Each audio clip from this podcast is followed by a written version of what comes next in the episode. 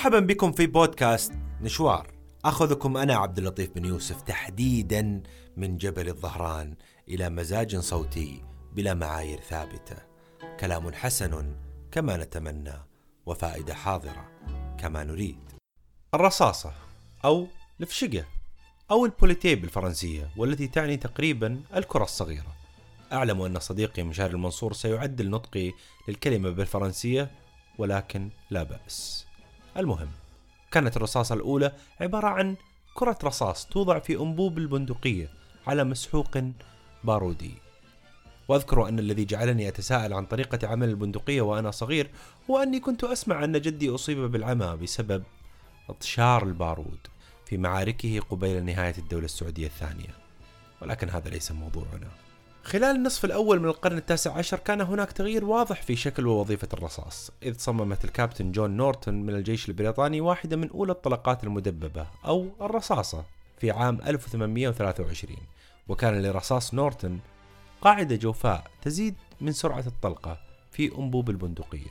كانت شكل أولي من الرصاصة التي نعرفها. ولكن نظرا لاستخدام الرصاصات الكروية على مدار 300 عام رفضها مجلس الأسلحة البريطاني.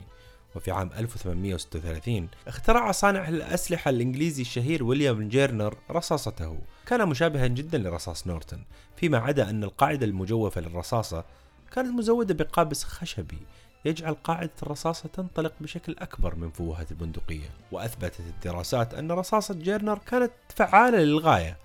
ومع ذلك تم رفضه أيضا وتم الحكم عليه أن رصاصته معقدة جدا. هل كانوا يعتقدون أن صناعة الموت أسهل من هذا كله؟ ربما. أطلق النار على الهواء وقال على الرصاصة وحدها أن تعرف من هو عدوي. رد عليه الهواء برصاصة مماثلة. لم يكترث المارة العاطلون عن العمل بما يدور في بال رجل الأمن المقنع العاطل مثلهم عن العمل. المهم أن الرصاصة الناعمة التي أصبحت تعرف باسم كرة الميني تم تقديمها لأول مرة في عام 1847 بواسطة كلود إتيان ميني نقيب في الجيش الفرنسي. كانت شبيهة برصاصة جيرنر. الفرق أنها بغطاء حديدي صغير بدلا من الخشبي. شهدت كرة ميني استخداما واسع النطاق في الحرب الأهلية الأمريكية. تخيل أن نصف الخسائر في ساحة المعركة في هذه الحرب كانت بسبب كرات ميني وفي عام 1883 اخترع الرائد روبن مدير المختبر السويسري في ثون الرصاصة المغلفة بالنحاس. رصاصة ممدودة بتغليف نحاسي. كان التطوير الأهم هو سبيتزر رصاصة مدببة بديناميكية هوائية تقلل من الاحتكاك وتعطي سرعة أكبر مع دقة استثنائية. فبحلول بداية القرن العشرين كانت معظم جيوش العالم قد بدأت في الانتقال إلى رصاصات سبيتزر.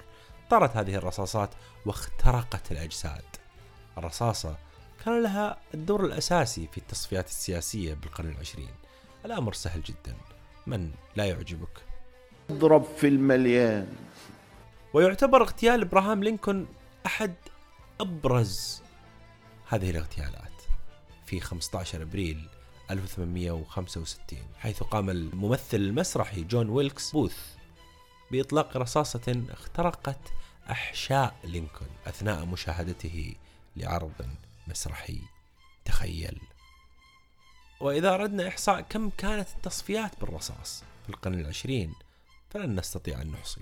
من الملك فيصل برصاصة في مكتبه مرورا بالرئيس أنور السادات الذي تم اغتياله أثناء عرض عسكري إلى جون كينيدي برصاصتين في الديلي بلازا في مدينة تكساس. إلى النقراشي باشا الحسن البنا رياض الصلح وصفي التل كمال جنبلاط يوسف السباعي وغيرهم وغيرهم وغيرهم. ما نحن إلا فكرة طارت تبشر بالخلاص. حرض علينا النار.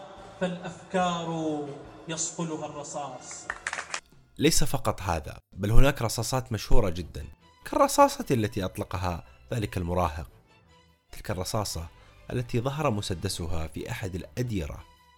ولعله كان أحد أفظع المسدسات في التاريخ. فمنه أطلق المراهق رصاصتين تلاهما الشلال الدموي للحرب العالمية. التي اجتاحت العالم لأربع سنوات وانتهت بتحولات جيوسياسية وتغيرات في القوى والتحالفات والموازين وأكثر من 16 مليون قتيل و21 جريح ومشوه برصاصتين من مسدس 9 ملم بلجيكي نصف أوتوماتيكي سقط وريث العرش الإمبراطوري النمساوي في 28 يونيو 1914 قتيلا هو وزوجته صوفي حين كانا في زيارة رسمية لمملكة صربيا. مطلق النار كان الطالب الصربي غافريلو برينسب الشاب الذي لا يعرفه أحد. حتى أنا لا أستطيع نطق اسمه بسهولة غافريلو برينسيب. لا يهم ولكنهم وجدوا مسدسه في عام 2004 بدير لليسوعيين في مدينة غراتس البعيدة بأعالي الجنوب الشرقي النمساوي. بذكر المسدس من المهم جدا أن نذكر سامويل كولت الطالب البليد الذي أحرق مدرسته وطرد منها أو صاحب أول براءة اختراع للمسدس الناري أحاد الفعل أو أحد الذين جعلوا الرصاصة تلعب دورها الكبير في التجارة والإقتصاد والفن. ومما جعل كولت الرجل الأكثر حظا في عالم تصنيع الأسلحة أن مصائب قوم عند قوم فوائد. قد كانت أكبر صفقاته التجارية حين طلبت منه تكساس تصنيع ألف مسدس إبان الحرب المكسيكية الأمريكية. وعاد الحظ ليبتسم لكولت من جديد خلال الحرب الأهلية الأمريكية حيث قام كولت بتزويد كل من الشمال والجنوب بالأسلحة النارية. كانت الحرب بمثابة عصفورين بحجر أو عفوا بمثابة صفقة أسلحة. لصالح كولت. إلى جانب عبقريته في اقتناص الفرص امتاز كولت بعبقريته التسويقية فلم يكتفي فقط بالاعتماد على الأساليب التسويق المعتادة بل لجأ إلى الفن. نعم الفن. أليس للفن رسالة؟ يبدو أن كولت عبر ببراعة عن رسالته الفريدة. سخر كولت الفن لخدمة مصالحه فكان أول من استخدم الفن كوسيلة للتسويق. استعان كولت بالرسام والفنان التشكيلي جورج كاتلين حيث قام كاتلين بتضمين أسلحة كولت في لوحاته مما جعل لها حتى اليوم هالة شديدة السحر والجاذبية في مخيلة متذوقي الفن وحتى العامة.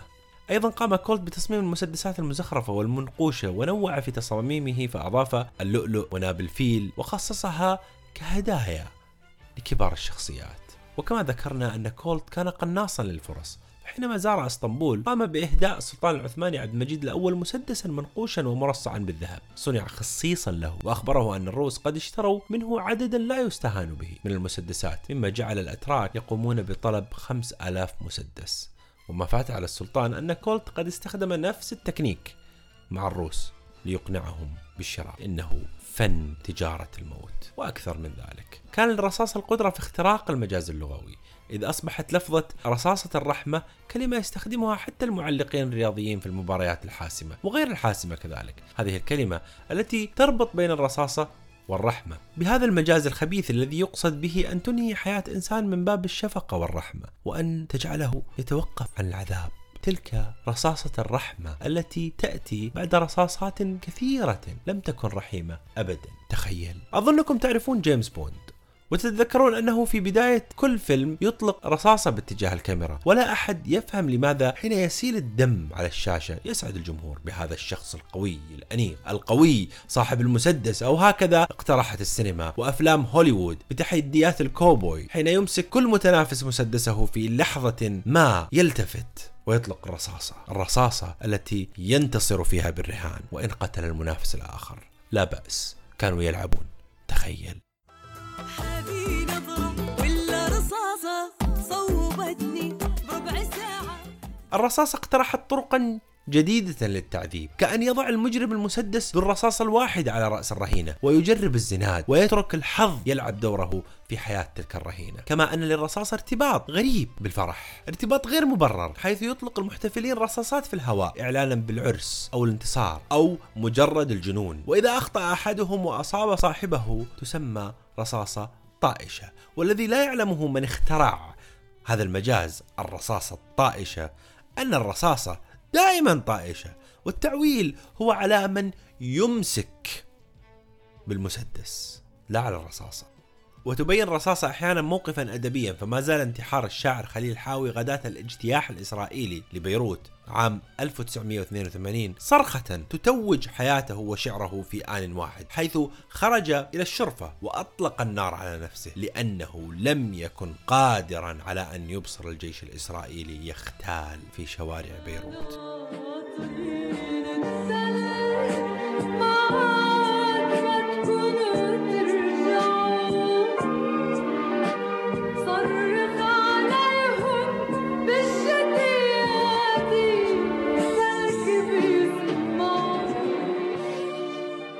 أترككم مع قصيدة للشاعر المصري سيد يوسف. أظنها ستشرح أكثر من مشوارنا هذا.